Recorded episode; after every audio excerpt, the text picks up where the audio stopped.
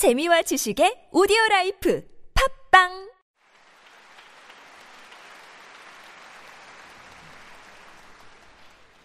네, 안녕하십니까. 11월 토요음악회 시간이 되었습니다. 참, 한 달이라는 시간이 금방 가는 것 같습니다. 하지만, 어, 이렇게, 어, 우리나라 최고의 관객을 모시고 음악회를 할 수 있다는 사실이 어, 얼마나 저에게는 중요한 일이고 또 기쁜 일인지 모르겠습니다.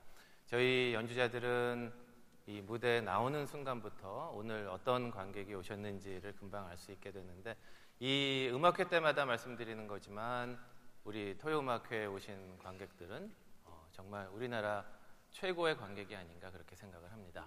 음, 이번에 새로운 시즌을 시작한 지 두 번째 시간입니다. 새로운 시즌의 제목은 어, 마지막 교향곡과 협주곡입니다. 그래서 작곡가를 정해서 그 작곡가들의 마지막 협주곡과 교향곡을 들어보는 시간입니다. 오늘은 전반에는 라이네케라는 독일 작곡가를 선택을 했고요. 후반에는 여러분들이 잘 아는 모차르트를 선택을 했습니다. 이 라이네케는 독일 태생입니다. 어, 후기 낭만파에 속하는 작곡가인데요. 어, 이 사람의 경력을 보다가 마지막에 제가 들은 생각은 아, 정말 만능 음악인이 아닌가 그런 생각을 했습니다. 어, 굉장히 리스트가 존경하고 어, 인정해주는 그런 피아니스트였고요. 어, 물론 훌륭한 작곡가였고 뿐만 아니라 아, 독일의 라이프치 게반트하우스의 그 오케스트라의 상임지휘자를 30년 넘게 한 아주 어, 정말 다재다능한 그런 작곡가가 아닌가 생각을 합니다. 음, 슈만과 모차, 아, 멘델스온에게 잠시 작곡을 또 배웠고 독일의 계보를 잇는 그런 작곡가입니다. 어, 곡을 너무 많이 썼습니다. 사실 출판되지 않은 곡까지 합치면은 천여 곡 정도 되는데 예, 그 중에서 협주곡은 여섯 개를 썼고 그 여섯 개 중에서 제일 마지막 협주곡이 바로 오늘 연주해드릴 플룻 협주곡입니다. 아, 세상을 뜨기 불과 2년 전에 작곡한 곡인데요.